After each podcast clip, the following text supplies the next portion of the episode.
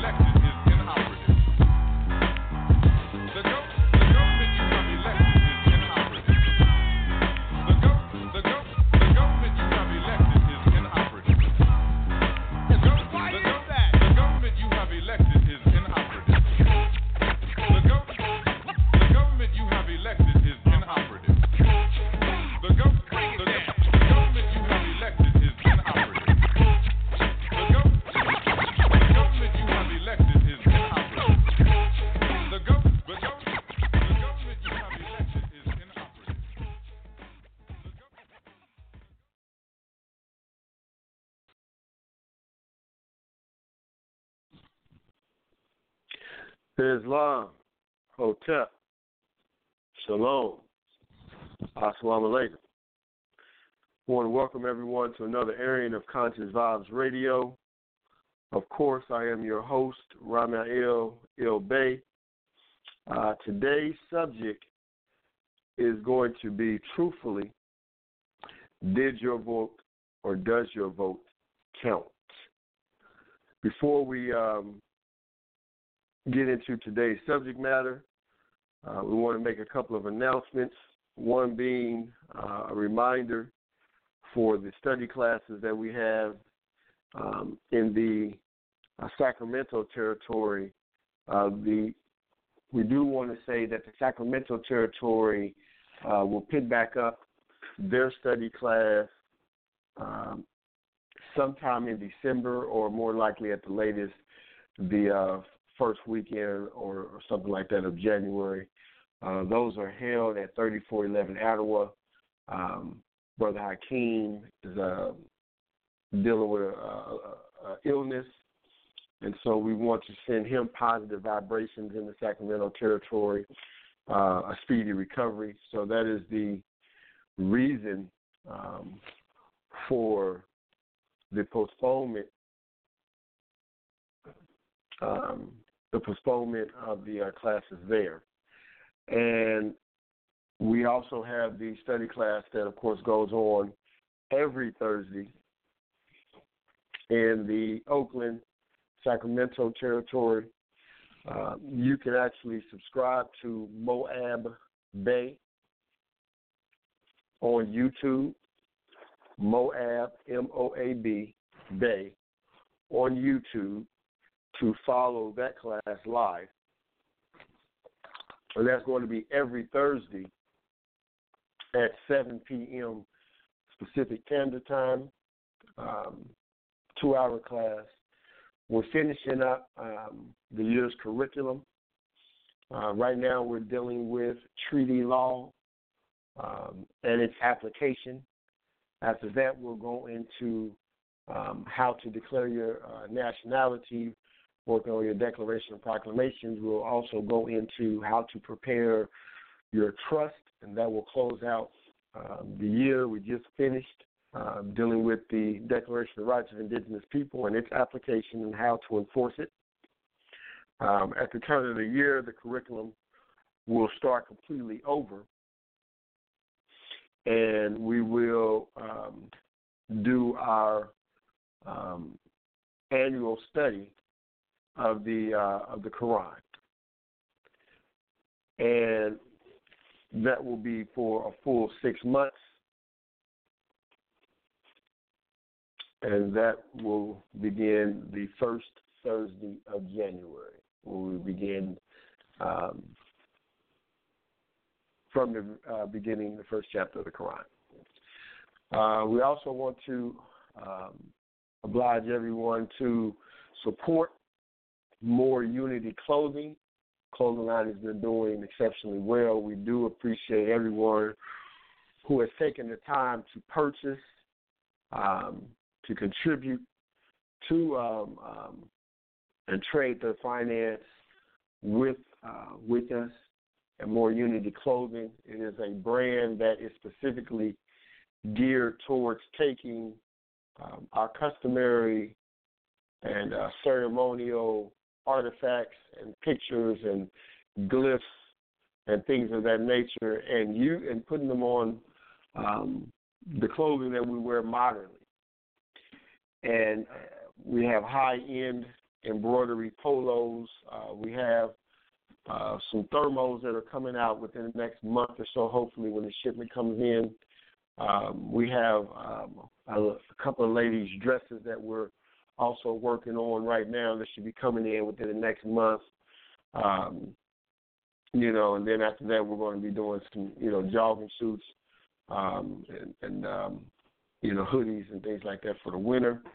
Um, so support it. You know, we we need your support so that we can, can continue what we're doing. Uh, we need you to trade, you know, your finance for the quality product that we're offering. So if you don't have it, uh, please at this point go to square, like circle square, up, squareup.com forward slash store forward slash more dash unity dash clothing. So squareup.com forward slash store forward slash more dash unity dash clothing and uh, so you know contribute and support the More Unity movement. You also have the brand Mooreen, which is um, um, like a, a brother sister line of ours that is started by um, um, Pineal Thompson uh, L, and uh, you can find that at squareup.com forward slash store forward slash Mooreen, M O O R E E N, clothing. And that is also, you know, uh, Morris Clothing, Morris Designs. Um, so support it. You know, we, we uh, need your contribution so that we as Morris can actually have uh, clothing that resembles um, our culture, you know, today, modernly. And we'll, the more that you support, the more that we're able to um, come out with new things. So we do appreciate those who have taken the time to support. It has been tremendous. Uh, we look forward to uh, trading with you um, in the future. Um,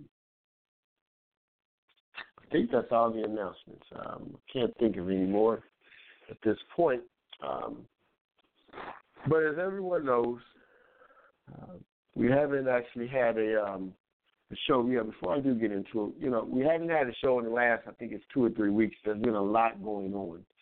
Um, we had the transition of um, our brother uh, Jamal Raharuel, and um, that hit the territory uh, pretty suddenly, and um, you know it hit the territory uh, pretty hard. Um, I want to I want to thank everyone. You know, it, it, it's it's been pretty fantastic and awesome to see um, all the different Moors from around the country come together and um, contribute.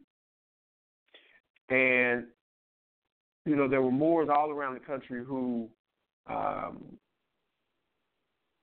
contributed finance to, to uh, help take care of his children because he did have two babies and um, help take care of his Moabites because of the uh, sudden impact um, of his murder. Okay, so this wasn't um, by policy enforcement agents. This was a murder um, that happened here, and um, you know, so it, it, it hit everyone hard. And we, you know, we want to to thank you for your support. What was the most amazing thing is is the amount of people um, that have been and, and are touched by um, uh, Brother Jamaat. You know, I've uh, gotten a chance to talk to different people all around the country, and you know, so many people are, are talking about how you know if it wasn't for him, they wouldn't have been studying. Speaking of how they would, you know, spend the uh, spend time on the phone just going over the Quran or going over new things that he had found. Um, and the um, it's been a pretty tremendous story because you know even with myself being the Grand Sheik, you know, with having so many people in the territory, um, you don't always know the impact that everyone's having. Um, you don't always know, and to see the impact that he was having um, is pretty incredible. It, it's really it's really incredible and it's really inspiring. Um, some of the stories that I've heard, um, the resilience of his more of his Moabitess Sakari um, is pretty inspiring. The beauty of his children and how they're dealing with it is really inspiring. And of course, we keep in mind um, what the uh, Quran, uh, the Moorish Holy Temple of Science, says um, that death is a friend of man, it is not a foe. And um, you know, we find comfort in that because we understand that we we didn't lose, we gained. I also want to make sure that I acknowledge, and I greatly acknowledge, um, the Moors in the in the Khalifa territory. I want to acknowledge um, all the Moors, all the the, uh, the, Moabites who took part in the um, ceremony that we did uh, if you haven't seen it, you know you can go to um, my Facebook page and uh, it's it's posted there. Um, but it was tremendous. You know, everyone came together and everyone put their heart and their soul, you know, into making sure that he transitioned um, and that his spirit uh, was able to transition um, and be welcomed into the abode of the ancestors. and it was a beauty to be a part of and a beauty to watch. So I, I want to extend my my gratitude, um, you know, to everyone. You know, uh, I appreciate you. I appreciate all the uh, the Moors out here. It is truly an honor to be in your presence, and um, truly an honor for me to learn the different lessons that I learned from each one of you. Although you may not know that you're teaching me uh, lessons, you are because I take something from each and every individual around me, um, and I appreciate that because all of you bring your own measure, and um, you know you help me, and I appreciate that. And uh, I'm sure Brother Jamad appreciates the love that um, you're showing and, and that was showed to him, and appreciates most of all that everyone is standing um, standing with his Moabites and his two cherubs to make sure that they're good, and we will continue to stand with them and um, you know do as we've um, started out doing. So right now, currently in our cycle, we see that the election or selection um, of the uh, corporate seat has just taken place um, literally uh, one week ago um, in the eye of the uh, public.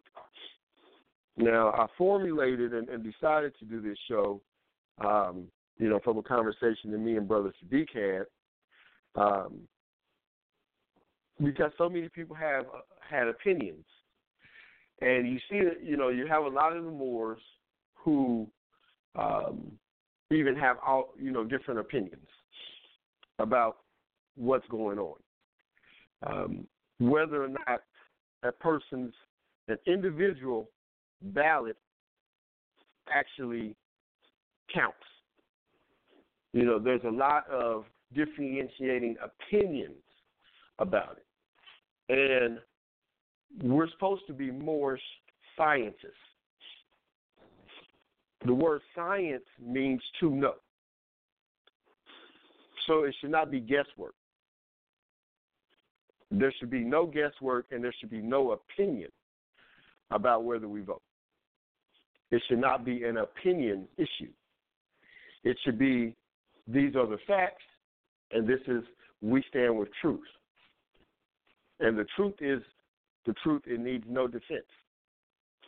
So when we're seeing most of those who are still classifying themselves, of course, as Negro, Black, Colored, Afro, African American, um, of course, are under the the opinion that um, our ancestors fought, you know, for the right to vote,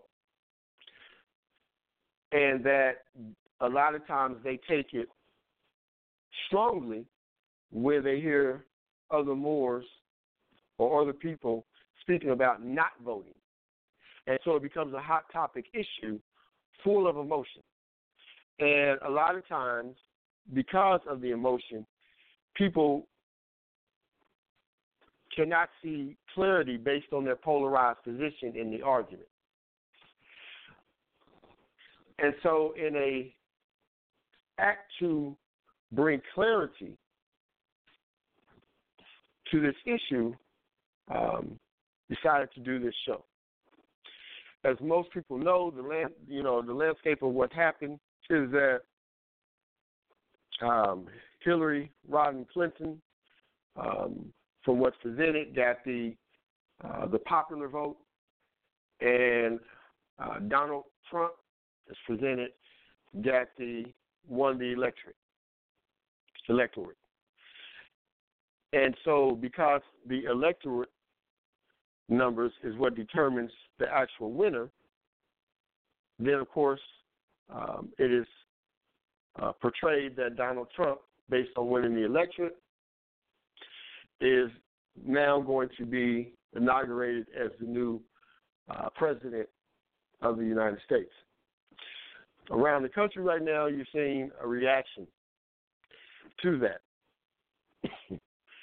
Um, you're seeing in the um, whether it's uh, New York, uh, the Atlanta, Um, you have the Oakland territory. You have uh, Los Angeles, um, and different other parts around the the globe, around the country, and even around the world. You're seeing major protests going on. And what's interesting about these protests um, in the Oakland territory is that the Oakland the, the protests are predominantly um, people of Albion descent protesting, primarily from the uh, gay community, as it would be called, I guess, today. And they are um, being shown on TV. We don't know. I haven't taken the time to look into it uh, to see whether or not it's actually them, agents, whatever, because the whole um, protest, I get you know get the feeling is more than likely set up by um, different agents and agencies within the uh, U.S. corporation. Excuse me. Pardon me. So you're seeing that in the Oakland territory, there actually was about 6,000 um, so-called protesters. You see, in Oregon, um, I think they had, I want to say about 40 people arrested, allegedly. Um, and so you, you see this disruption going on all around um, the country. I didn't check over this weekend because I was busy, so I'll have to check the numbers to see if um, what some of the news stories about the weekend, you know, came to.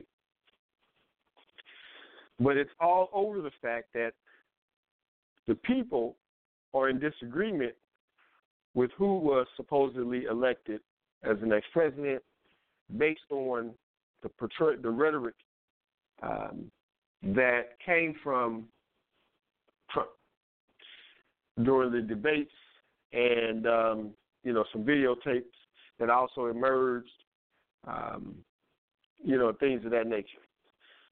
So that's that's the current climate. You know, people are upset. You know that basically Hillary Clinton, who is the supposed Democratic nominee, did not get the nod and the shock is supposed to be based on the fact that people cannot believe that in 2016 that a guy like Donald Trump could and would be elected. And the supposed narrative is that how could in 2016 there be someone elected that is so racist? This is the narrative that's being played out.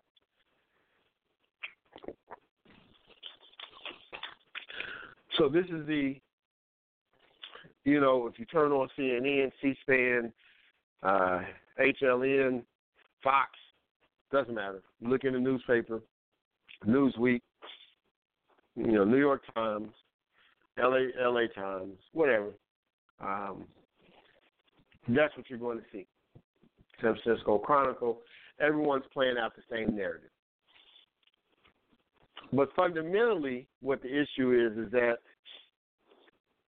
at the root of it all, for the those considered black, Negro, and colored, the root is lack of knowledge of the actual um, political system. And so, without understanding of the you know of the actual political system, not the perceived political system, then it's difficult for anyone to actually be able to navigate through actually what's happening. So we want to bring some clarity as to the political system. Now, excuse me, pardon me most people understand the um,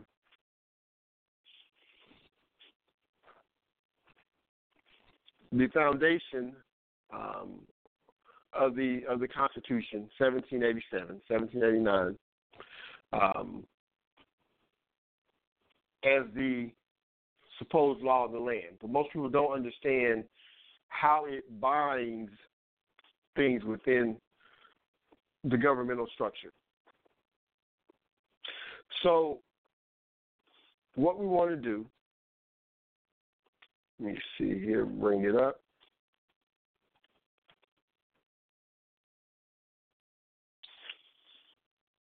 All right, let me bring up the Constitution here.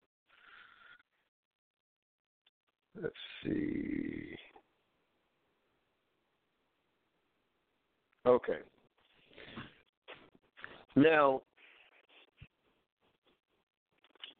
let's go back and then we'll we'll come forward. Let's read out of the. Well, I'm going to read out of the Constitution um, to see exactly what it said, what it says um, about how a president is elected, and then we're going to, of course, expand on the information as we go. In Article Two, uh, Section 1, Part 3 says the electors, when it comes to, let me see.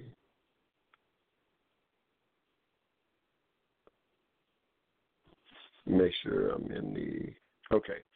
says the electors shall meet in their representative states and vote by ballot for two persons, of whom at least shall not be an inhabitant of the same state with themselves and they shall make a list of all persons voted for, and of the number of votes for each, which list they shall sign and certify, and transmit sealed to the seat of government of the United States directed to the President of the Senate.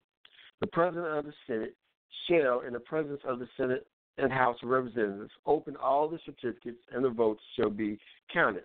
The person having the greatest number of votes shall be the President if the number uh, be a majority of the whole number of electors appointed, and if there be more than one who have such majority and have an equal number of votes, then the House representatives shall immediately choose by ballot one of them for president. And if no person have a majority, then the five highest on the list, the said House shall in like manner choose the president. But in choosing the president, the vote shall be taken by states, the representation from each state having one vote. A quorum for this purpose shall consist of a member or members from two thirds of the states, and a majority of the states shall be necessary to a choice. In every case, after the choice of the president, the person having the greatest number of votes for electors shall be the vice president. But if the if there should remain two or more who have equal votes, the Senate shall choose them by ballot the vice president. Now, that later is amended, and we'll read that. But let's deal with the history. Pardon me. Understand at this point in history, when this is written, that there are no political parties. There are no political parties at this time. And that the true founders, the number being 35 Moors, 20 Albion sons were actually against political parties. Now, you have to also know the background as to what's taking place um, in Europe at this time. Okay, the reason why you have um, the foundation of this uh, government at the time being the way it was is to offset one the wars that have been going on between the Moors and the Albions, the Redmans, the Romans. So, with the foundational foundational principles that are set up here, you have a lot of things that are contrary or put in place that are contrary to the political system that is arising or has arisen in Europe. So Hamilton, Madison, all of them in the beginning were against political parties. Now, eventually, they actually become the founders of political parties because as the country started to develop certain opinions, you started to have a separation into political parties. Okay, one being the Federalist Party, the other one being the Democratic Republican Party, which eventually becomes the White Whittemore Party, which eventually becomes the Republican Party. Now, when the electorate, the electoral college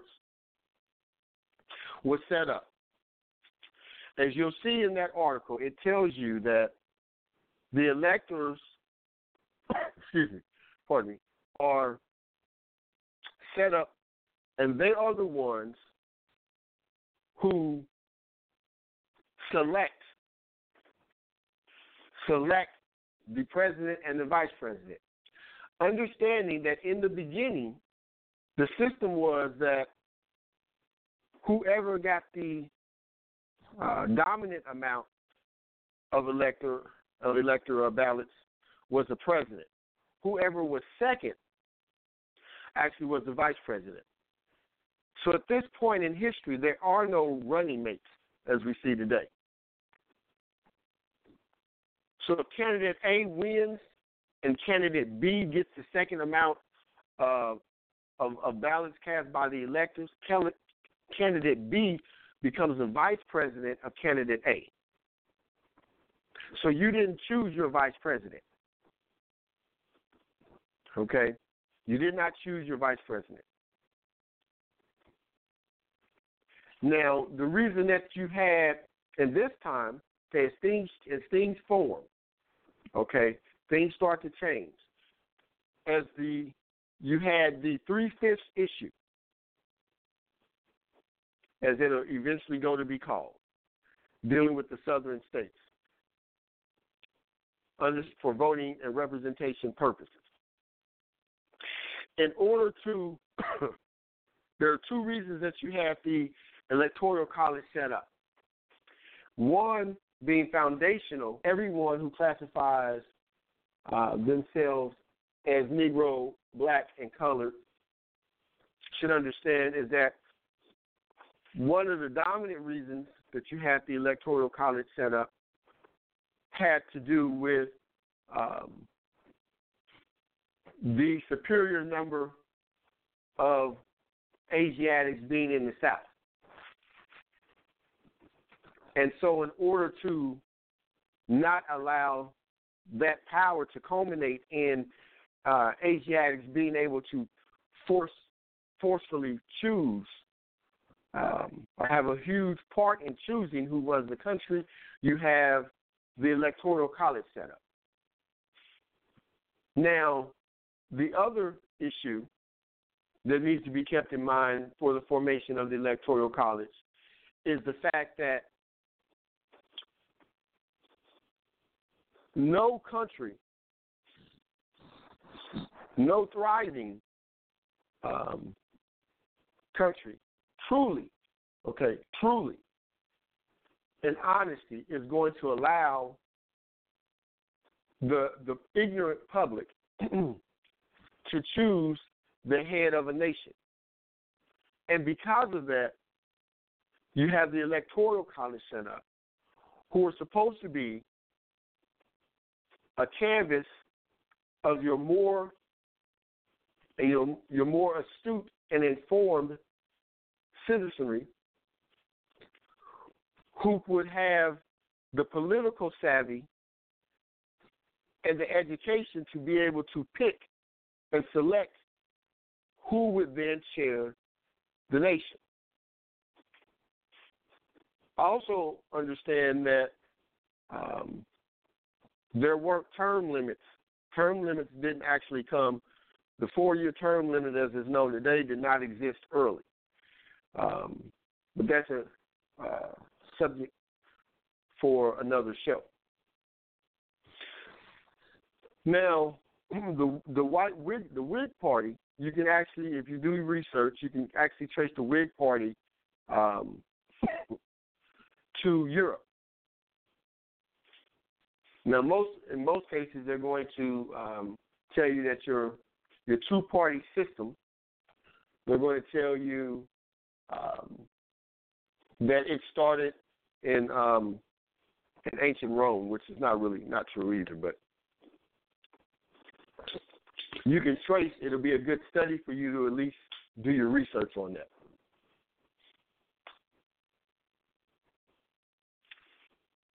So, the formation of the electoral college takes place. Eventually, you have these parties um, that start to rise. You, again, you have the Federalist Party. now, the Federalist Party is a party that uh, believed in or what they're going, how they're going to term it. Okay, um, believed in a in a stronger central government, and then you Democratic Republican Party, who w- was a party that was formed on um, on the free market, the thriving free market. Basically, just leave everything alone and leave the majority of laws should be left up to the state. Now, the White Whiggamore Party is also the party that, that coins and terms and begins to call the red man the white man. So the red man becomes a white man. Do your research on Horace Greeley. Originally, on this continent, the Albion was called the Red Man for obvious purposes. Horace Greeley, who is one of the founders of the White Whiggamore Party, which becomes the Republican Party, is the one who um, starts, who initiates the calling um, of Albion's white. Understanding that the wording of the Whig goes back to the nobility of the Moors. So you have to understand the play of the co-opting of your nobility uh, that's taking place with these different parties and, and the way that they work. When you go into Parliament today, they're still wearing wigs. Now, they're going to tell you a lot of uh, different reasons, but the reason is they're emulating the hair, the hair texture of the Moors, or attempting to, um, and wearing it as a sign of the heritage of of the uh, of the country when it was actually run by um, the the Moors.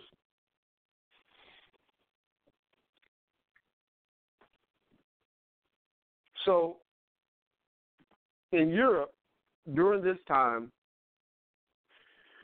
you have the redcoats. And the redcoats are a um, a family of bankers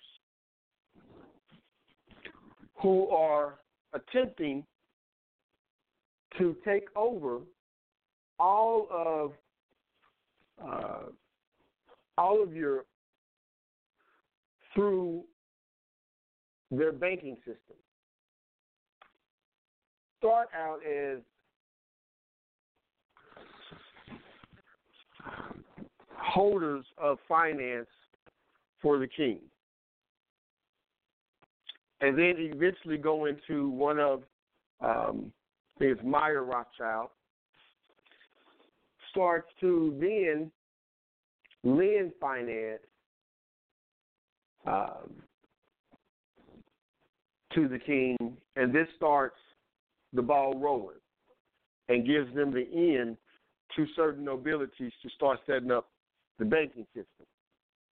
Now, as the banking system is starting to establish these banks all over Europe, you have the founders here who are attempting to to stop it. This becomes the reason why in the Constitution the coining of money is, is relegated only to one faction.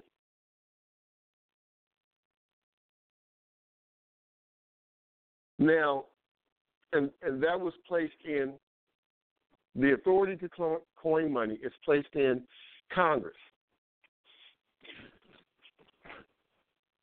The founders, as they will be called, again, we're not speaking of the Europeans as they're taught. We're talking about the 35 Moors and 20 Albion sons.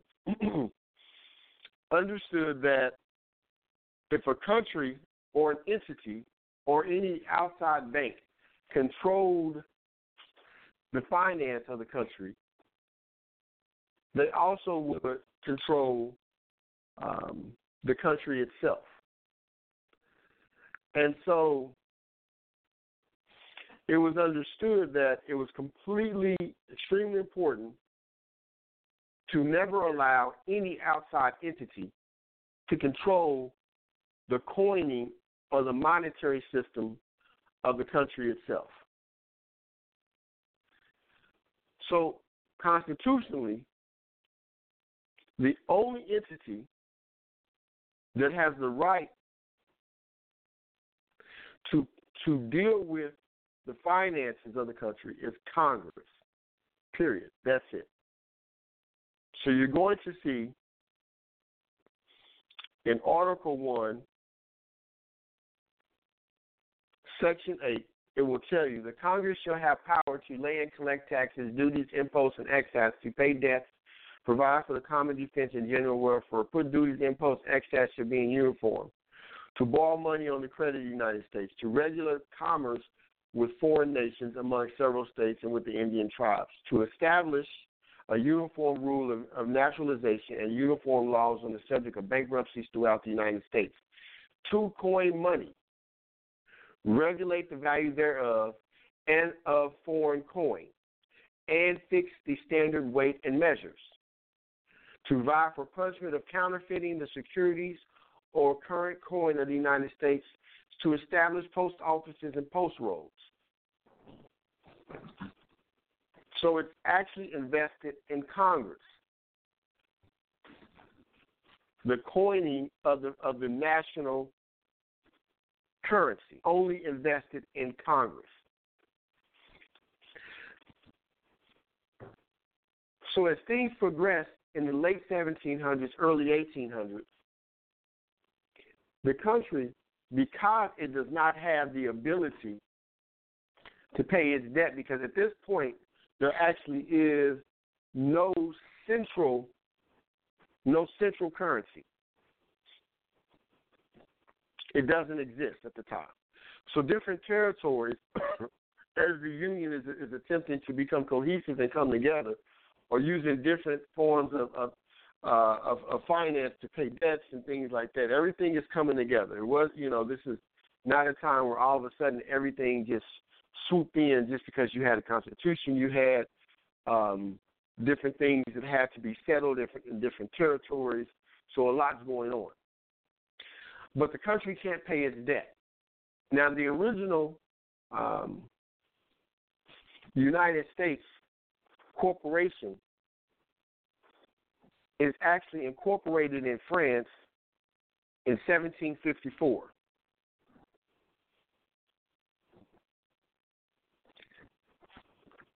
Now, when Lincoln starts runs for president, Lincoln actually cannot run for president of the republic. Now, mind, you, right now, a bankruptcy is emerging because the country just ha- it has a new constitution, but it cannot pay its debts. Now you have the the redcoats attempting to overthrow the republic by wanting to come in and place or place their banks in the country. so as a counter move, because Abraham Lincoln cannot run for president of the republic, the Republican Party runs Lincoln as the president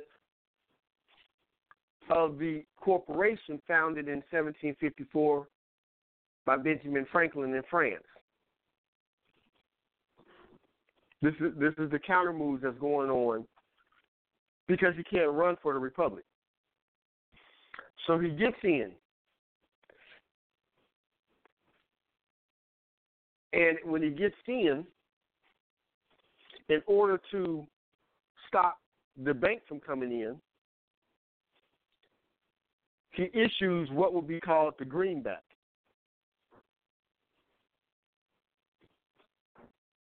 Now, the greenback becomes now the new federal, but it bankrupts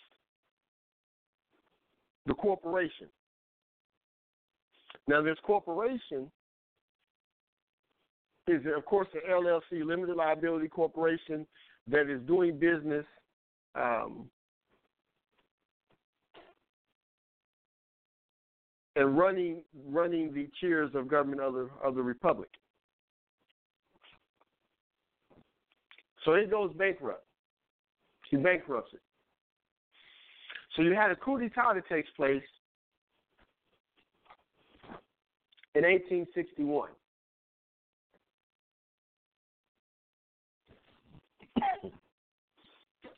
The coup d'etat will be looked at as a, a Congress adjoining sine die. When Congress adjoins sine die, they abandon their chairs of authority. And all this is an attempt to overthrow the republic. That's why it's called the coup d'etat.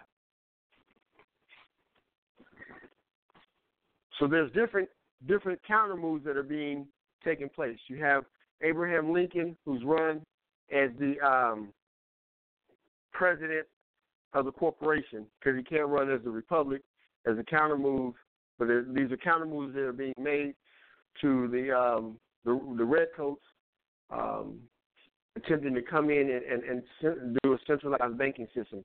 He bankrupts the republic with the greenback. Um, the coup d'etat, 1861, the Congress adjoined sine die.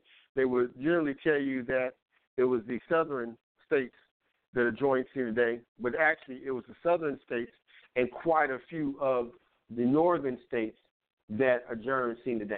Now, I will say that if anyone has any questions or comments, um, you can push one at any time um, to make sure that that you get clarity on the issue because we want to remove um, the opinion. We want to start removing opinions, uh, you know, of this subject matter. So, uh, you, know, you need to make sure you have clarity as to what was going on in these different counter moves that was being that was taking place. Okay, so you had the, the, the coup d'etat, 1861. Congress adjourns, the South and a lot of the northern seats adjourn. Now, at that point, the republic is now defunct. Abraham Lincoln, although he doesn't, he no longer has the authority to um, initiate the first executive order, executive order number one. Executive Order Number One uh, places the country under war powers. This is where he calls for the militias to come in uh, to reestablish order. Now, understanding also that under the Constitution, the federal government is not supposed to have a military. Under the Constitution, the Republican form of government, the federal government is not supposed to have a standing army. There's supposed to be no Army, Navy, Marines that is a, are a part of this country. It only calls for the support of any armed troops for about a two year period in, in wartime. And then permission would have to be given by Congress for the financing of an army to continue after that. That's important to understand. So, when the coup d'etat happens,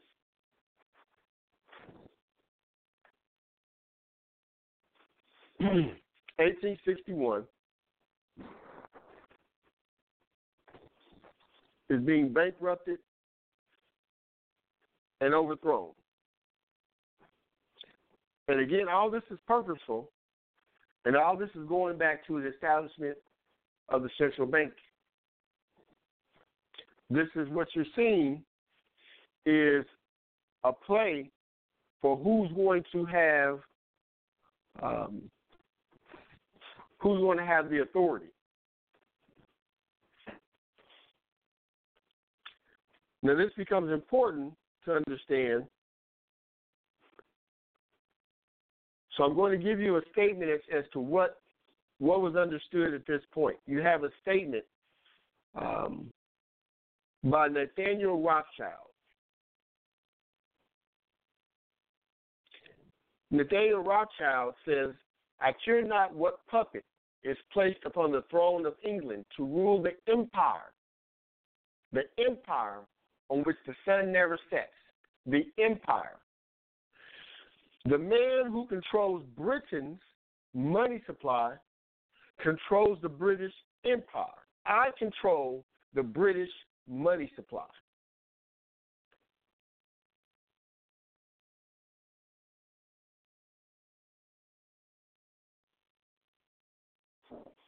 Okay?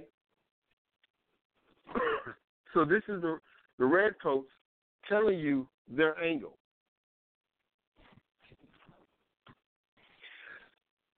So you have this play that's going on now.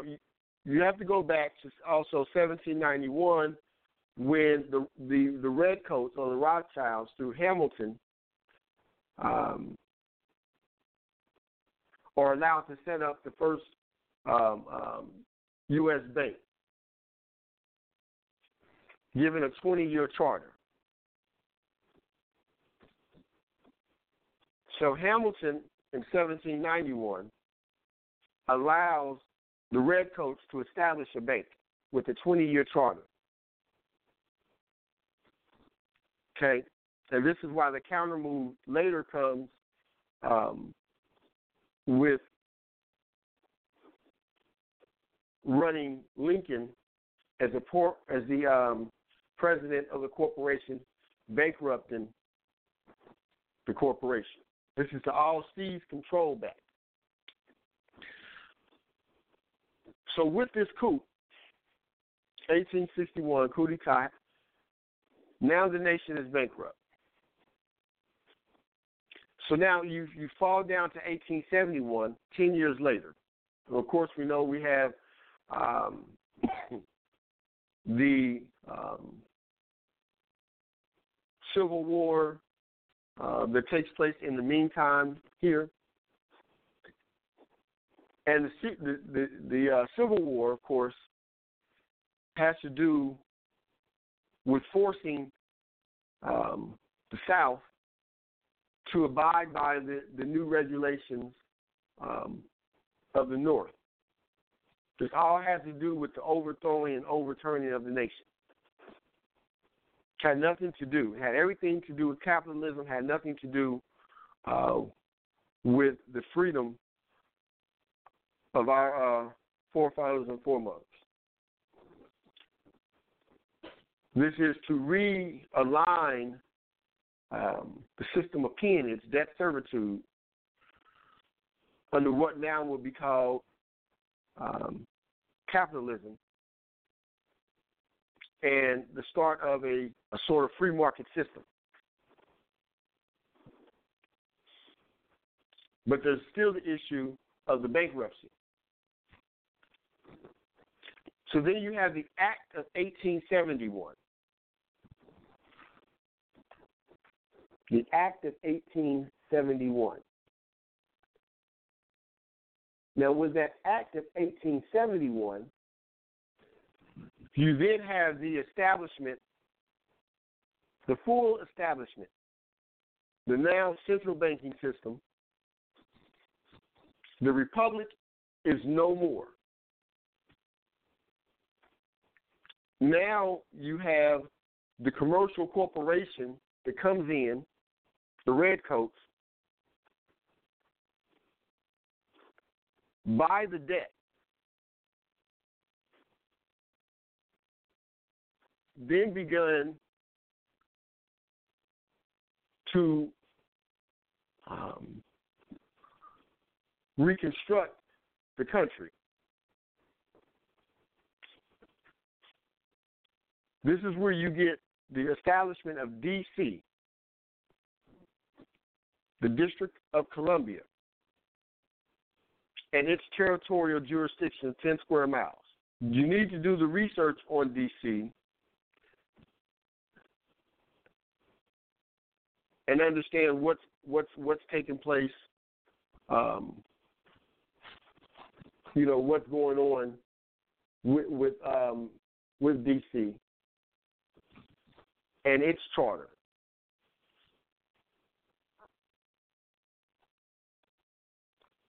Now, also,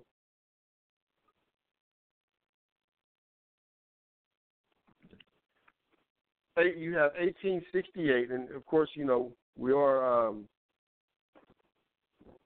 jumping back and forth, filling in all these different blanks. You have the, the establishment of the 14th, 15th Amendment. Now, this becomes the hypothecation. This becomes the revenuing, and this becomes the start of the establishment of the Cestui Que Vie.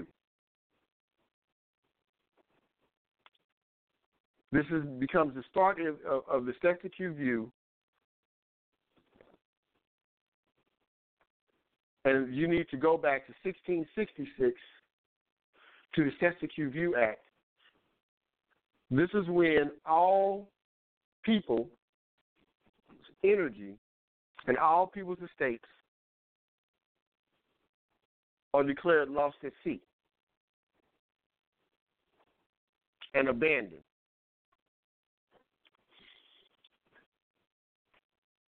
This is literally, these are the acts of war that are taking place in the country unbeknownst to the people.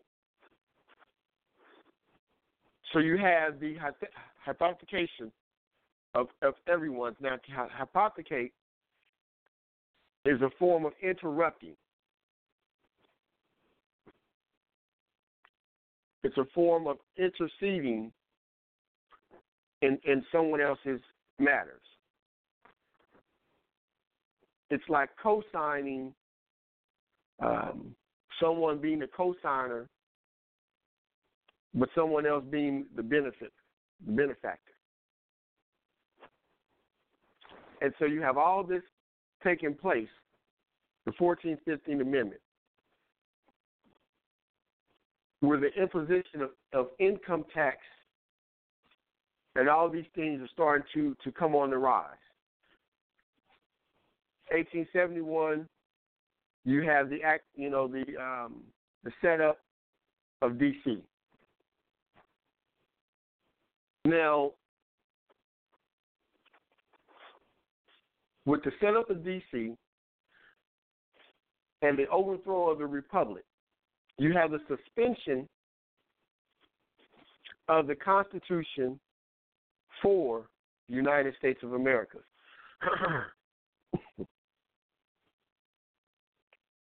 if you go back and you do the research, you will find that the spelling of the document is completely different.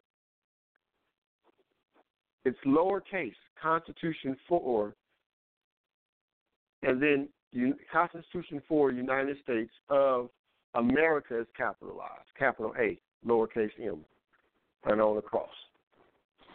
Now, 1871 starts the trademarking of the different nomens and terms that will be used to designate the corporation. You have the trademarking of U.S. U.S.A. You also have the different spellings of United States, which, which are going to different uh, differentiate between the different shells that are now taking place. So during Reconstruction, you have the reshuffling of the bankruptcy that's going on. So there's a reshuffling process of the finance. Now you're also dealing with a rewriting of the history.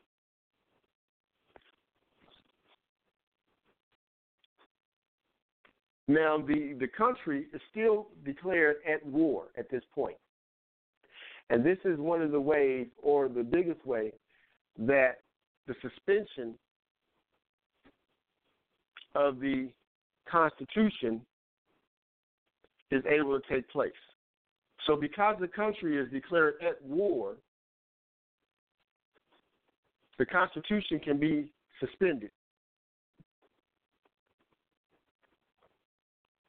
And you can trace it being suspended as far back as to 1913, which we'll get into here shortly.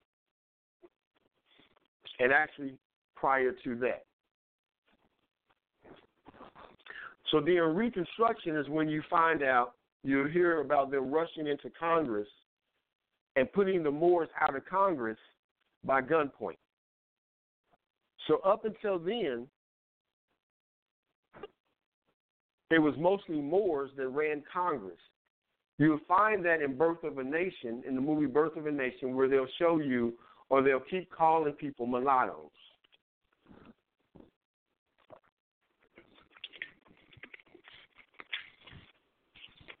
The term mulatto was designated or a code word for Moors.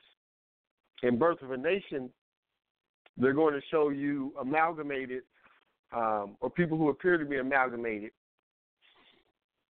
um, as, as as mulattoes. They're also going to show you the um, Confederate Army march march down, uh, which is the Southern Army, of course, march out in phases. So you have to understand the codes, you know, that are being shown, um, because most of the history, of course, that they they're feeding people is completely false. Most of it,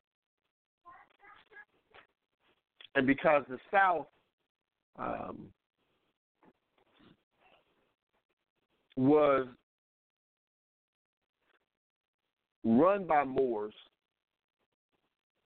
and even your slavery institution. And of course, when we say Moors, we're dealing with all people who are Negro, black, colored, consider themselves that at this time. Again, you have to um, understand and acquiesce to the fact that most of the things that you've been taught about the history is completely false. Because they're going to show you most of this in the movies while still lying to you in your history books. So, Birth of a Nation, they're going to show you that the uh, the Confederate Army, the South marches out in the feds. The, the reason that they have the feds is just to is to show you that these were actually um, uh, Moors. You're also going to find that in Congress they have the mulatto, um, you know, once again. So as you push through,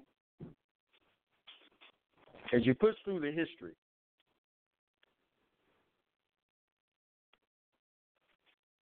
you have the country, even after 1871 Reconstruction, still cannot pay their debt. And the greenback system is still being uh, used at that time along with um, a few other monetary instruments that are allowed.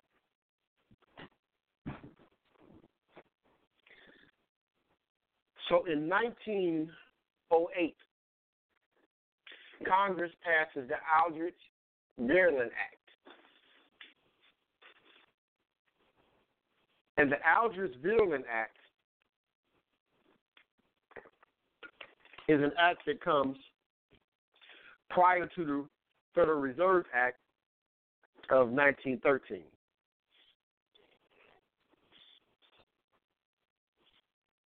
Now, when the Aldrich Vreeland Act takes place,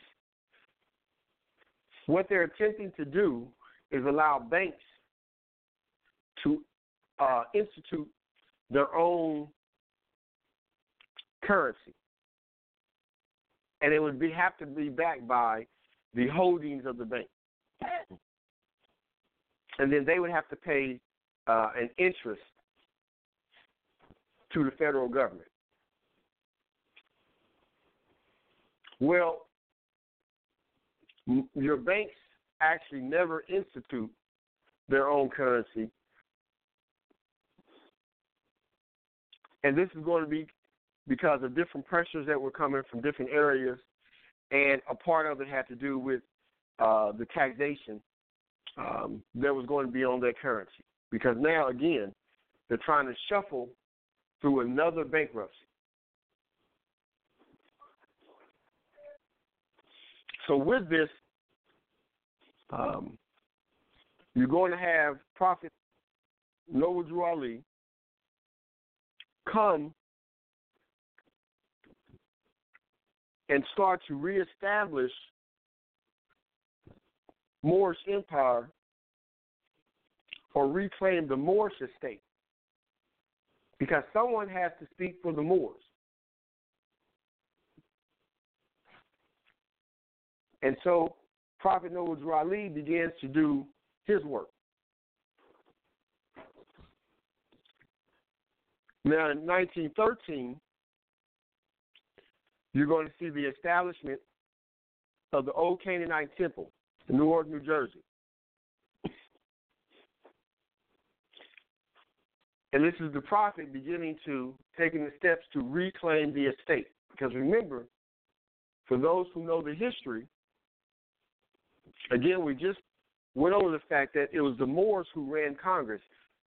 There's more power invested in Congress than it is within the president, and that was on purpose because the Moors were the ones who had the power. Congress is actually the one who actually has the power. With the reshuffling and the amendments of the Constitution that took place after the Moors were pushed out, is where you had more power being shuffled into the presidency. And in order to keep it that way, the, con- the country has to constantly stay at war in order to minimize the powers of Congress, which is, was the seats that the Moors sat in. So you have to keep this in mind in order to understand the counter move that Prophet Noble Drew Ali did with the setup of the Old Canaanite Temple. He sets up the Old Canaanite Temple. Then there's a meeting that takes place in Jekyll Island. And the bankers now need to get and reestablish control. And so then they uh, want to remove Taft, and so they start to back Woodrow Wilson.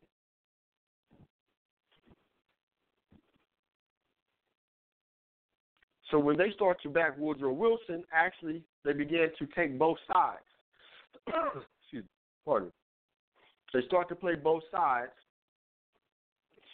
of the political game. Understanding that if they control both sides, then they control the whole thing. Same thing that you see today. George Soros black, backing Black Lives Matter, backing most of your NAACP moves, backing um, your gay transgender uh, movement that you see, backing your government, backing what's going on over in, the wars over in Europe. Um, you see the exact same thing the establishment of the NAACP by uh, Albions using um, a Moorish figurehead. So this this is what they do also in 1913. They po- play both sides of the bird. Now there's just two different wings, Republican, Democrat. They financially back both of them. But the counter move is to get Woodrow Wilson in. And it's all to take, again, control of the estate. to keep control of the estate. These are, so you have different counters that's coming up. Remember that the debt is put on the nationals. There's only one set of nationals here, which is the Americans. The Americans are copper colored natives found here by Europeans, 1828 Webster's Dictionary. This is why it's called the nationals' debt. And with that nationals' debt, the debt that's put on the primarily put on the backs of the Moors, Prophet Noble Drew, Drew Ali removes that, claims the estate. Once he claims the estate, moves it out from under their control, counter move is made, Jekyll Island, Woodrow Wilson, bank, bankruptcy again, put in, put into um, the presidency. Then you have the Federal Reserve Act of 1913 removing, starting to remove the gold, allowing the establishment of the Federal Reserve Bank. With the establishment of that Federal Reserve Bank, now you now they've turned over control. And now this they established a hundred year charter for this bankruptcy. So now it's another bankruptcy. To establish another hundred year charter. This is why in 2013, for those who were paying attention, in 2013, there was a reshuffling that was going on that was put in the public eye where um, I think it was Boehner and a couple of other um, representatives and congressmen and senators um, were threatening in the public to expose the Federal Reserve. They were lightweight threatening to expose it. And the way they were threatening to expose it is by saying that they would not sign another charter with the Federal Reserve unless the Federal Reserve was willing to show um, its its tax ledgers. But this all had to do with the reshuffling that was going on because again, in 2013, the U.S. was coming out of that hundred year bankrupt, the hundred year charter for the Federal Reserve, and so it was able to remove itself from the control. But the Federal Reserve was putting pressure on on the U.S. dot, that commercial entity, to sign back up so that it can keep its control. And so you have this whole thing playing out in the public, but it all goes back to the Federal Reserve Act of 1913 that took place. Now, with that Federal Reserve Act, now you have the establishment uh, and the turning over of the monetary system to the redcoats.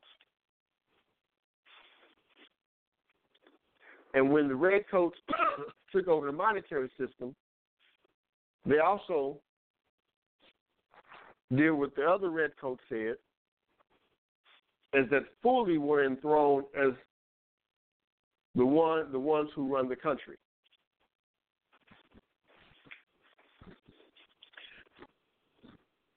Then you hit the the Great Depression. The banks are falling again. Now, for many, 1913 marks the death blow the full death blow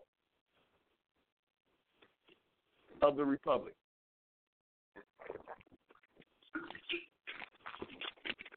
Of the republic and the and the government faction as a whole, and marks the death blow. But it doesn't mark the fall, just the death blow that causes the final fall. fall. The fall, many people will say happens is happening slower. But the death blow goes back to 1913. When the Great Depression hits, you have all this. Now you never you have another reshuffling that's taking place of the of the debt. You have the redcoats usher the country into World War One. Of course, that's 1914. But they're playing both sides. Now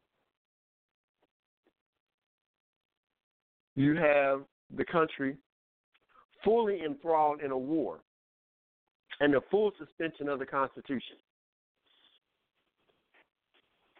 Because under under imminent enemy threat, again, the Constitution can be suspended. And when the Constitution is suspended, then you have the removal of the rights of the people. When you have the removal of the rights of the people, then any and everything that the government entities, so called, do are considered lawful because the country is deemed to be under threat.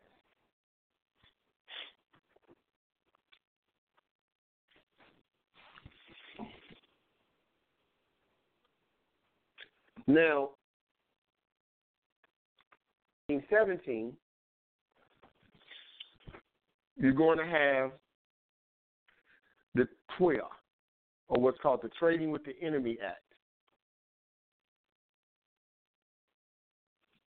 Now, the Trading with the Enemy Act is going to be a set of laws and standards that are enacted um, dealing with um, some of the Robert's rules of, of war um, and things of that nature. What must be noted is that eventually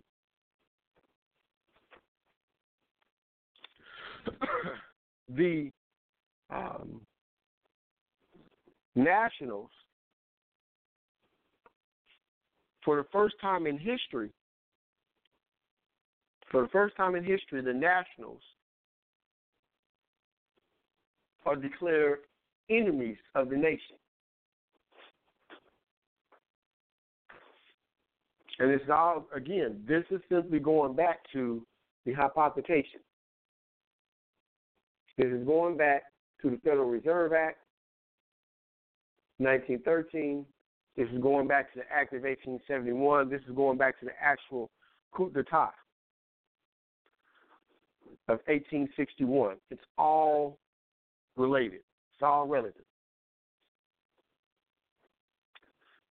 So with the Trading of the Enemy Act, eventually it's amended the people are declared enemies of the state.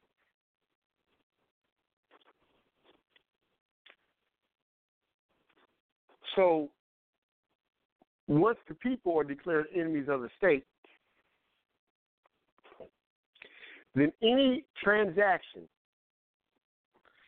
that the nationals do, and when I say nationals, I'm speaking of the Moors primarily, actually does encompass everyone because everyone eventually, excuse me, based on the 14th and 15th Amendment, everyone eventually is incorporated and considered lost at sea under the Cestui Que Vie. So the, the people are branded as enemies of the state, enemies of the government. That allows the full suspension of all rights of the people. This allows the highwaymen, or what you call the cops, to do your random stops that you'll call your traffic stops. This allows the monitoring of commerce. This allows the people for uh, their estates to be taken forcibly. all this is, is what's taking place. This is the Trading of the Enemy Act. I advise everyone to sit down and do a study of it.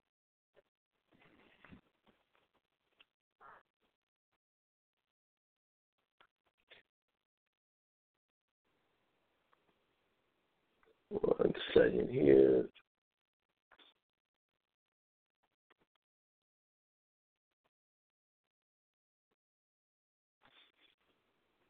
Okay. Now,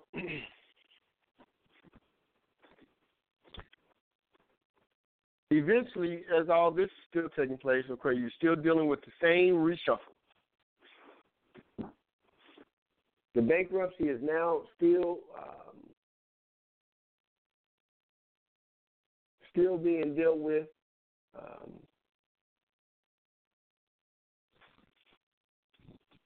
and still being attempted to be managed. Throughout this time, with the Federal Reserve Act that took place in 1913, the Trading of the Enemy Act, uh, 1917, and then eventually amended, you have the people are told that they no longer can own gold. They no longer can own gold and silver. They are now required to take the uh, gold and silver to their banking institutions and turn it in, where they will be given silver certificates. They're told that it is punishable by ten thousand dollars um, and some time in, in jail if they do not comply, and they're given a deadline to do it. The date slips me, so I won't attempt to say it.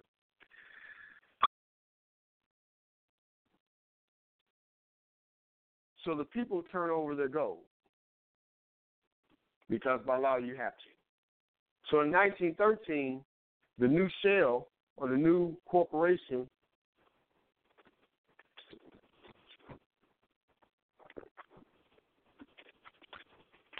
is established.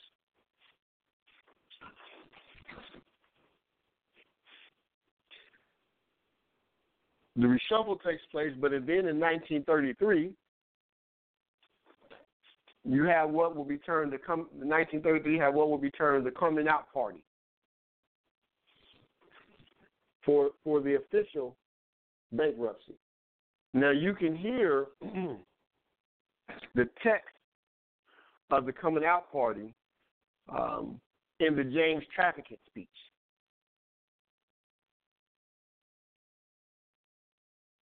I'm going to read the congressional record from March 17, 1933. March 17, 1933, the speech of Speaker Representative James Traficant of Ohio.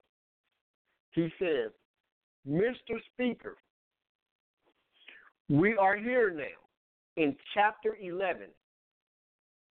Read that again. March 17, 19, excuse me, 19, um, another congressional record, is March 17, um, 1993. Says, Mr. Speaker, we are here in Chapter 11. Members of Congress are official trustees presiding over the greatest reorganization of any bankrupt entity in world history, the U.S. government. We are setting forth hopefully a blueprint for, for our future. There are some who say it is a coroner's report that will lead to our demise.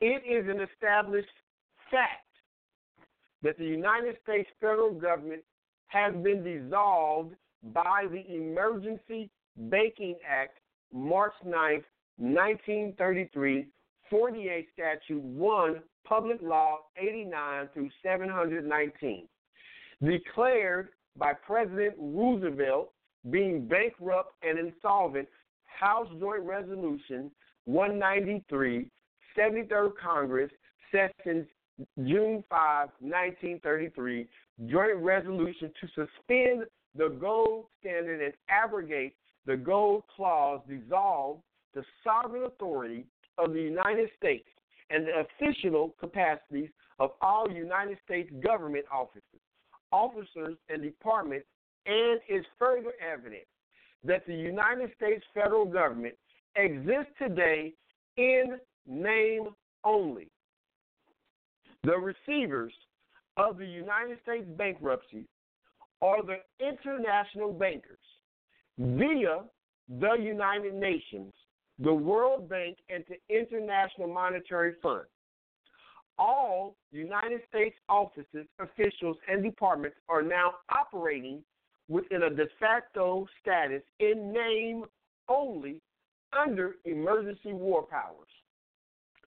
With a constitutional republic, Republican form of government now dissolved, the receivers of the bankruptcy have adopted a new form of government for the United States.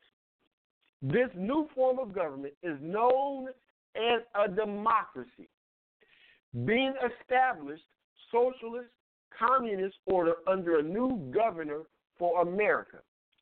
This act was instituted and established by transferring and replacing the office of the Secretary of Treasury to that of the governor of the International Monetary Fund, Public Law 94 564, page 8, section HR 13955, reads in part The U.S. Secretary of Treasury receives no compensation for representing the United States. Gold and silver were such powerful money during the founding of the United States of America that the founding fathers declared that only gold or silver coins can be money in America. Since gold and silver coinage are heavy and inconvenient for a lot of transactions, they were stored in banks and a claim check was issued as a monetary institute substitute. People traded their coupons as money or currency. Currency is not money, but money substitute redeemable currency must promise to pay a dollar equivalent in gold or silver money. Federal Reserve notes, FRNs, make no such promise and are not money. A Federal Reserve note is a debt obligation of the federal United States government, not money. The federal United States government and the U.S. Congress were not and have never been authorized by the Constitution for the United States of America to issue currency of any kind but only lawful money, gold and silver coins. Pardon me.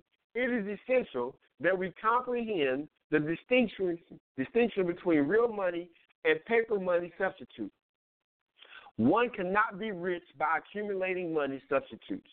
One can only be, get deeper into debt.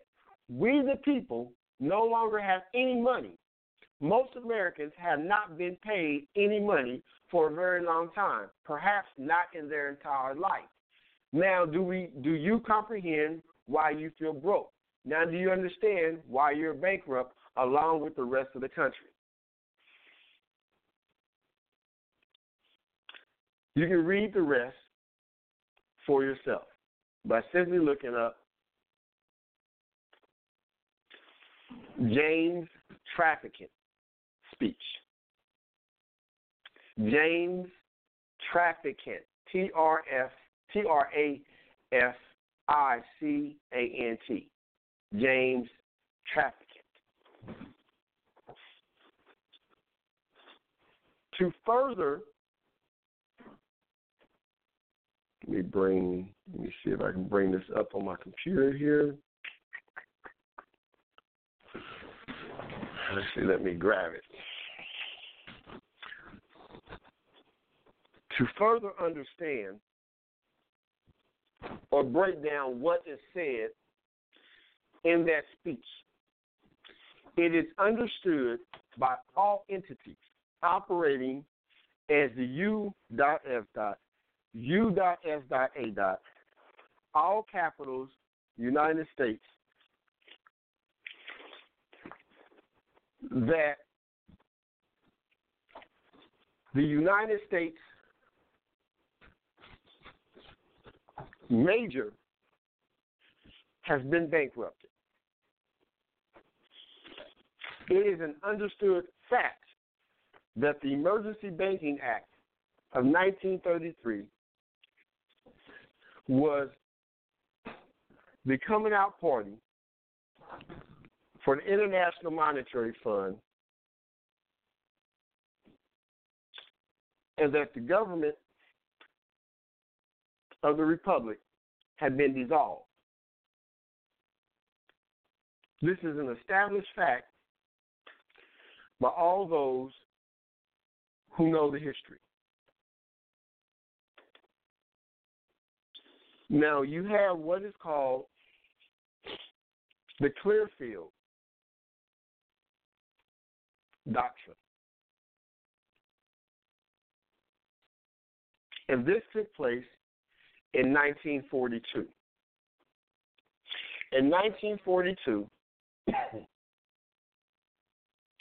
you had the Clearfield Trust Company who went to war with the United States. And it was because of a $26 check that had bounced. And the United States attempted to collect as if they were coming after lawful. And because they were dealing with a trust company, this trust company decided to fully pursue the matter because it was repugnant to them that the U.S. would waste time coming after them for $26 when the fact is there is no lawful money that they had to offer them in the first place.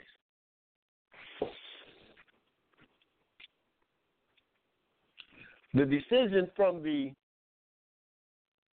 Supreme Court says that Clearfield Trust Company versus United States 318 U.S.363 371 from 1942. It says governments descend to the level of a mere private corporation and take on the characteristics of a mere private citizen, where private corporate commercial paper, Federal Reserve notes, and securities checks is concerned. For purposes of suit, such corporations and individuals are regarded as entities entirely separate from government. I want to read that one more time for those who may not understand. Clearfield Trust Company versus United States. Governments descend to the level of a mere private corporation and take on the characteristics of a mere private citizen, with private corporate commercial paper, Federal Reserve notes, and securities checks is concerned. For purposes of suit, such corporations and individuals are regarded as intent entities entirely separate from government. This is established for, because of the fact, the fact that only Congress can coin money, gold and silver.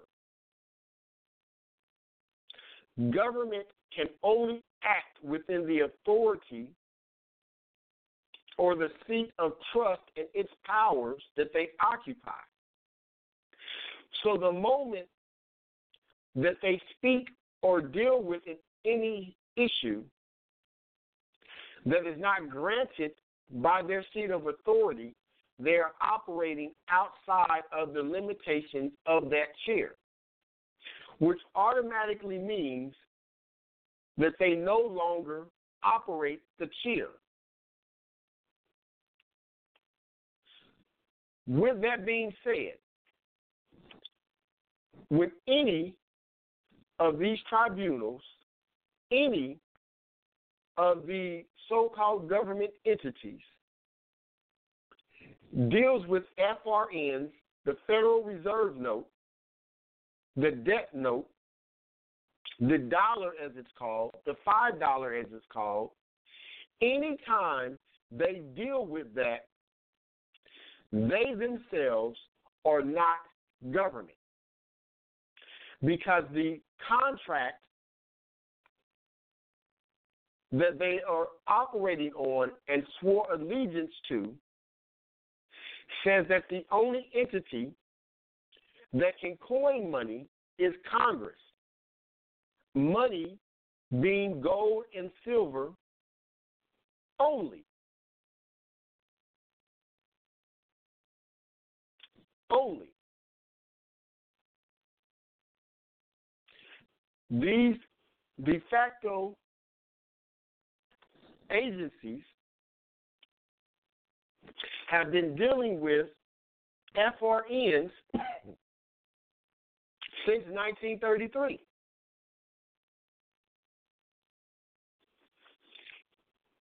And this is why Traficant spoke to the bankruptcy.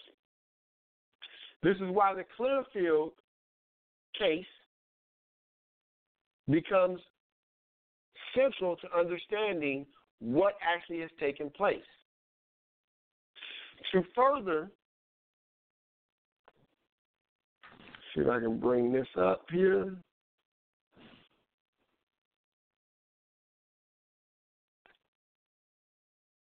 No, that's not it. Hold on. Let's see. One second.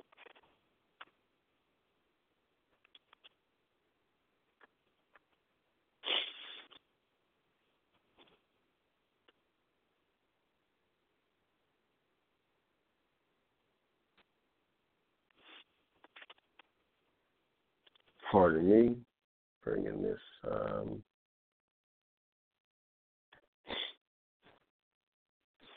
not it. So essential to understand, even see, there it is. To understand and what's going on, to keep it in central focus, why the letter from Pope Francis to Obama, July 4th of 2014, becomes even more important. Again, this is all still about casting your vote. Did your vote count? What are you voting for? what government are you voting for? What government? Now, let's see what the Pope said in 2014. And this letter is inter motu proprio, propria, which means in person or written by him personally, to Obama. It says issued to all members of the domestic police forces, U.S. Marshal Services, the Pro- Provost Marshal, members of the American Bar Association, and the American Armed Services. These organic American states of the Union, known as the United States of America, major, speaking about the Republic, exercise a plenary civil power upon the land hereby appoint General Carter F. Ham to lead the, and command the Grand Army of the Republic, Guard, and its successors under guidance of Joint Chiefs of Staff with their full support should it become necessary to suppress commercial mercenary forces operating under the guise of being federal government agencies, the guise of it, including but not limited to the Department of Homeland Security, the Federal Emergency Management Administration, FEMA, the Internet Internal Revenue Service, the Bureau of Alcohol and Tobacco and Firearms, General Ham shall assume immediate command and control of all armed forces and services owed to the United States of America Major, stationed in North America, and shall join them under his command as the Grand Army of the Republic.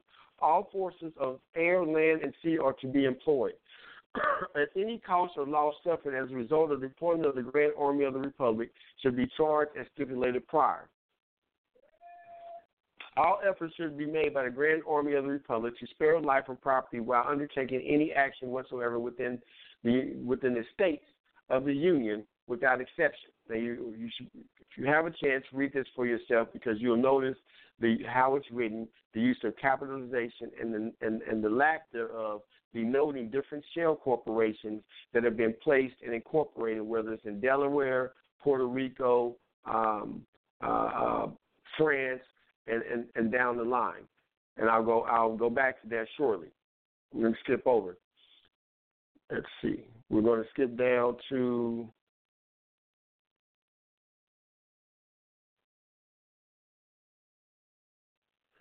go down to no orders, executive or otherwise, issued by Barack Obama pretending authority of the land of the American states while operating as president of the United States, all caps, corporation, nor as president of the United States of America, minor, or owed any performance by Joint Chiefs of Staff, General Ham, or any ordinary.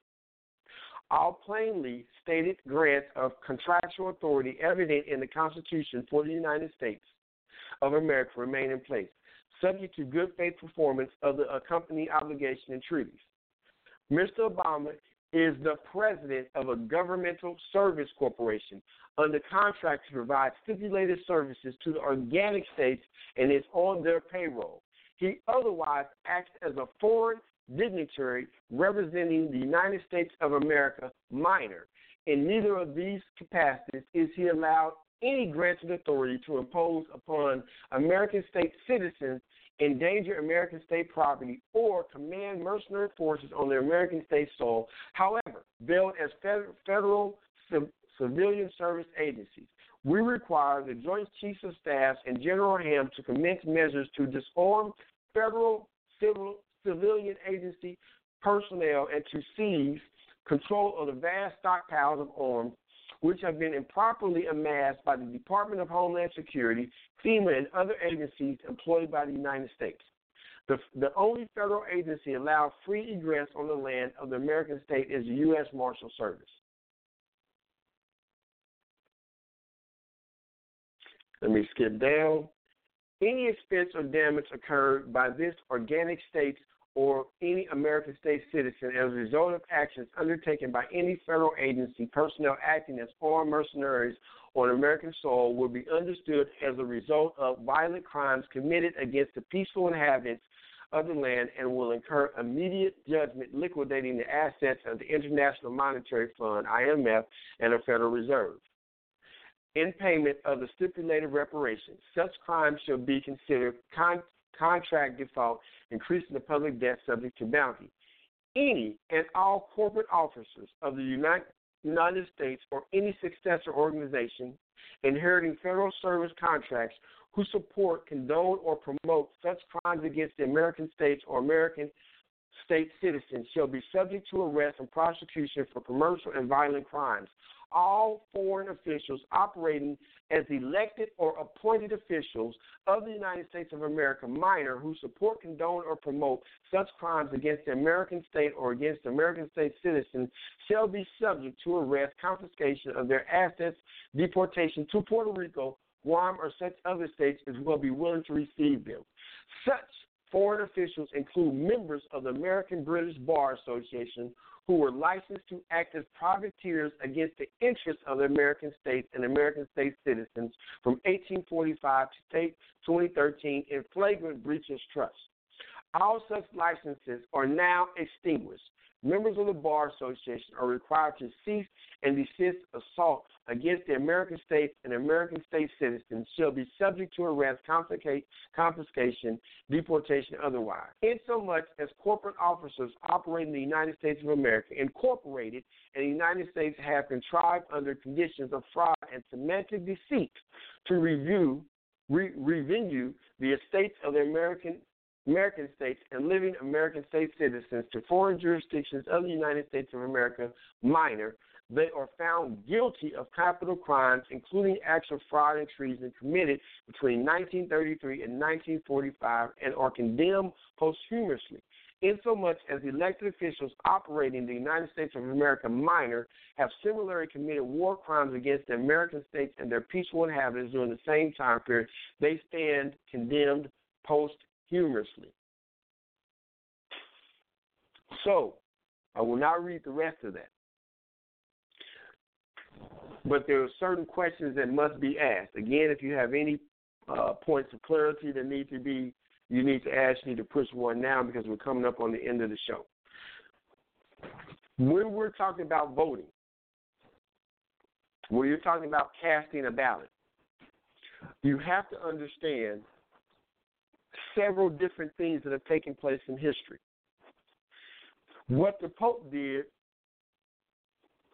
is completely dismantle all of these commercial contract agencies who are doing business as DBA, the United States Corporation, that revenue the estates of the American citizens and the nationals to Puerto Rico in 1933 and has now went bankrupt as of May 2nd, 2016, when to the public it was given to you as Puerto Rico went bankrupt. But the latest shell corporation, the the latest incorporated United States minor contract company was incorporated there also. And therefore, therefore, when Puerto Rico goes bankrupt, all assets belonging to Puerto Rico, including that shell company, are now in default and bankrupt also. This is why you see the disruption going on all over Europe, where you have the different nations removing themselves from the EU. You have the setup, the counter moves of the setup of the BRICS and other banking entities. You have the counter move of the African Union to decolonize and get the European factions out of um, of Africa, which is going to be a slow process, and many of them are still selling each other out. But you have these different counter moves. So what you're seeing when you see the election is not only a falsehood of thinking that you're voting because in, there was never a time where it was set up for the citizens of the republic to vote for president. The re- citizens of the republic did not vote for president. And this is under the organic constitution. The citizens did not vote for a president with the founding of the Constitution for the United States of America.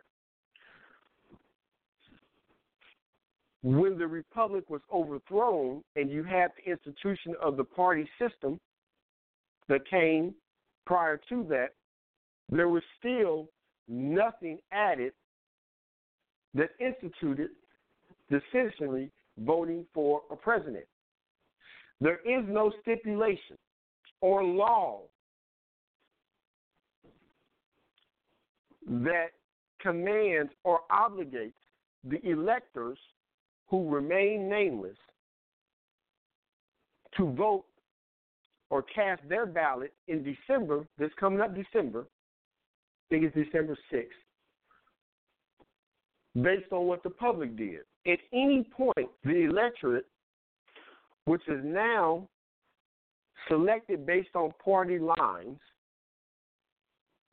it is now selected based on party lines.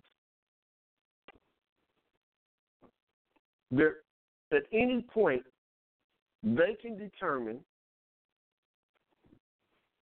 who they want to be and to give their electorate vote to. They can determine that.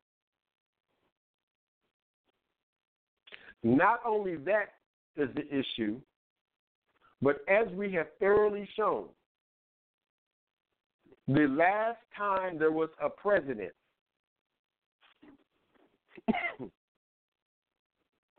anything remotely close to a president,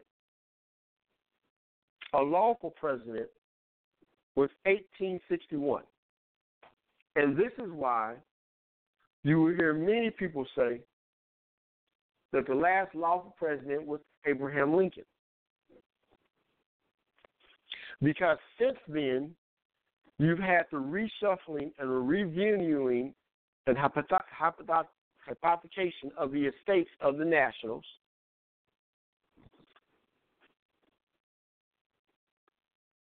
And no government exists in its Republican form. So when we're speaking about your vote doesn't count, it doesn't count based on none of the theories that people bring up. It doesn't count based on the electorate because there's nothing that stipu- stimulates or stipulates, pardon me, there's nothing that stipulates in law that the people pick the president. In fact, the electorate, the president, and the vice president, and even the running mate dog and pony show is just a part of the major dog and pony show. Because the vice president is also picked at the same time that the electorate is supposed to cast the ballot for the president. Not only that, but it is an established fact that the redcoats have already said in the past and present that whoever controls the financial system of the country controls the country. And it is an established fact that since 1871, that the monetary system of this country has been in control of the international bankers. And this is why the direction of the country goes the way it goes today. It is perpetual war, the suspension of the Constitution, the abrogation of the rights, the hypothecation of the estate. These things have been going on for a long time. The nationals and the people considered to be enemies of the state by the trading of trading with the Enemy Act, the reviewing of uh, reviewing of the state of the estates into Puerto Rico. Puerto Rico goes bankrupt. United States uh, um, commercial contract company goes uh, bankrupt May 2nd. You have the reshuffling that took place in 2013, where the contract with the Federal Reserve was never re signed. So the Inquisitionist Revenue Service isn't even under contract anymore to continue because the other countries have stepped up and said no more. So I asked many of the different people who voiced their opinion to come on the show today so that we can have that conversation. Have this conversation. I'm not sure completely who all joined in, but hopefully those who didn't know now do know and don't have an excuse to not research the information. With that, remember that we have the study classes going on every Thursday in Oakland territory. You can see it live if you're out of the um, out of the area by subscribing to Moab Bay on YouTube. And it's every Thursday at 7 p.m. I appreciate you joining me this evening. Hopefully, we did some good and brought this matter to a rest for at least those who are listening or those who will go back and review. There's a lot of information presented for anyone to study. Take your time to look it over. Um, you can always come back and, and ask questions about it on the next show, and we can talk about it again. Anyway, we out. The show will be back on regularly again. Um, so I look forward to talking to you and uh, hearing from you next week. Peace and love.